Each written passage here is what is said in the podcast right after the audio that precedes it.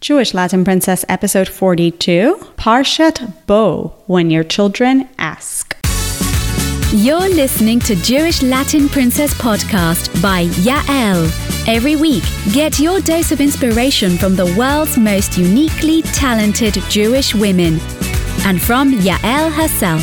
Seeking profound and practical ways to live a joyful, richer Jewish life? Welcome to Jewish Latin Princess podcast. And now, Jewish lifestyle expert and bilingual blogger at JewishLatinPrincess.com, your host, Yael. You're listening to Jewish Latin Princess, everyone. I'm Yael Trusch, your host. I have a special episode for you today. This is a little treat, second episode in a week. I don't usually do this. Um, you heard from Lenore Skenazy on um, Monday. And if you haven't heard that episode, it's a really, really cool episode. Go back and listen to it. And uh, the topic was parenting, which has kind of been a thread in the over the past few weeks. And I happen to have published today a column on the Jewish Herald Voice. It's a Houston newspaper, um, which also addresses the topic of parenting. It's uh, based on this week's Parsha, Parsha's Bo. And I usually don't um, talk about my column on the show, but I figured a lot of my listeners are not in Houston and maybe not get access to the column, although I do post um, links to the column on social media, on Facebook specifically, once they air, once they come out or they get published. Um, but I still figured maybe I'll share them here with you um, for the benefit of those who love um, audio. So here we go. I also want to tell you that I dedicated this column to my oldest son, whose 12th birthday was this week. He was born on Parshat Bo 12 years ago. So this column is dedicated to him.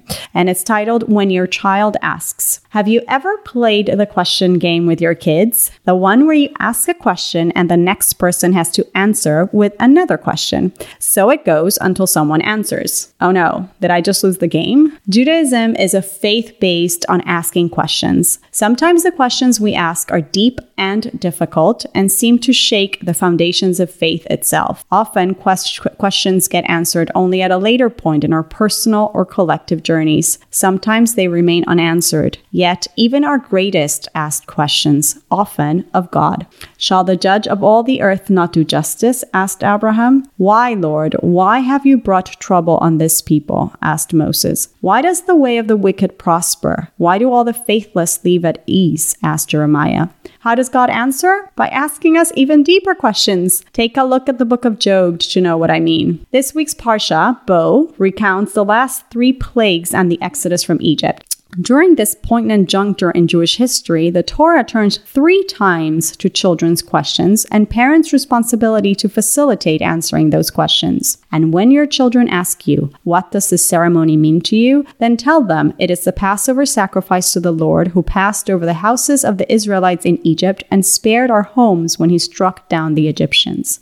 In days to come, when your son asks you, What does this mean? say to him, With a mighty hand the Lord brought us out of Egypt out of the land of slavery. On that day, tell your son, I do this because of what the Lord did for me when I came out of Egypt.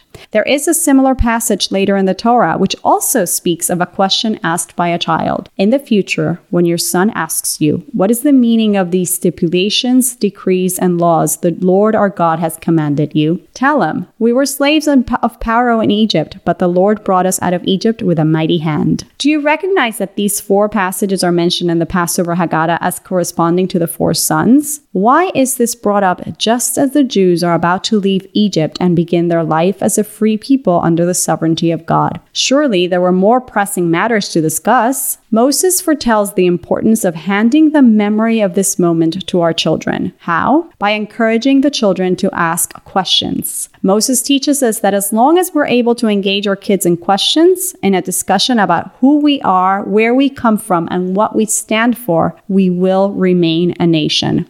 This has a striking similarity to science's latest findings about children's spiritual development and the need for spiritual parenting to develop what scientists now know to be an inborn trait spirituality.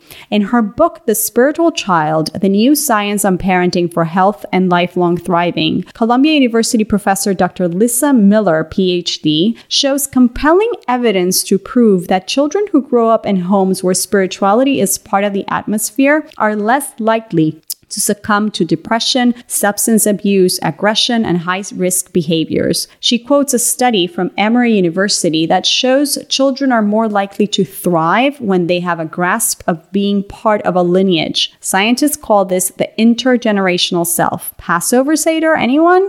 Even if we feel we don't have answers to questions of spirituality, Miller advises we support and encourage our children's spiritual development without trepidation, assuming the role of spiritual ambassadors. For children are not squeamish about life's big questions, are at home with the seen and unseen dimensions of the universe, the beauty, complexity, and promise that it presents. And I was that was a direct quote. She suggests we nurture our children's natural spirituality by discussing spiritual questions of faith and ritual, and by showing interest, curiosity, and openness to his or her spiritual exploration, just as we do with regards to their capabilities in other areas. Moses prepared us for the day when our children will ask questions, both about our individual relationship with God and questions about our nation's collective narrative. These may not be easy questions. They may open yet other sets of questions, much like the game I mentioned before. We may sometimes feel uncomfortable or unqualified exploring these questions. But ultimately, when we do, we become more than just parents who help our children make a living and craft a resume. We become Jewish parents who help our children live a life and craft a legacy. And isn't that worth the tough questions?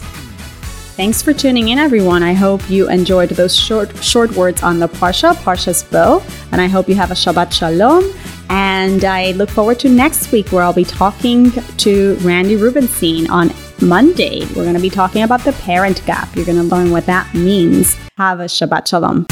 Thanks for listening to Jewish Latin Princess Podcast. If you enjoyed this episode, please subscribe on iTunes, leave a rating, and share the podcast with the Jewish women you love. To access today's show notes, ask Yael a question, or suggest a uniquely talented Jewish woman to be featured on the show, visit JewishLatinPrincess.com.